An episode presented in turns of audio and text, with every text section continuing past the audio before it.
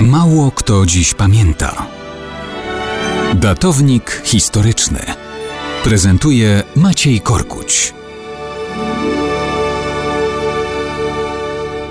Mało kto dziś pamięta, że 51 lat temu, 30 stycznia 1972 roku w Londonderry brytyjscy żołnierze z pierwszego pułku spadochronowego otworzyli ogień z ostrej amunicji do irlandzkich demonstrantów. Dlaczego?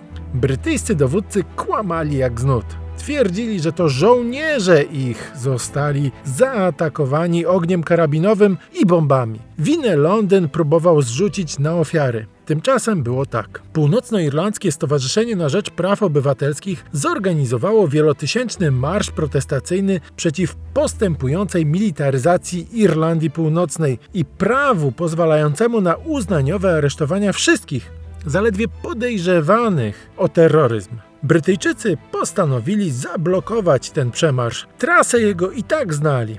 Tym bardziej było to łatwe. Temperaturę protestu podniosło użycie armatek wodnych i gazu łzawiącego. Zaraz potem na miejsce przyjechali brytyjscy spadochroniarze i oni rozpoczęli ostrzał tłumu z ostrej amunicji. Efekt 13 protestujących Irlandczyków zastrzelonych na miejscu. Kolejny zmarł w szpitalu. Dodatkowo wielu rannych. W większości ofiary to młodzi ludzie. Kilku miało zaledwie 17 lat, najstarszy 35.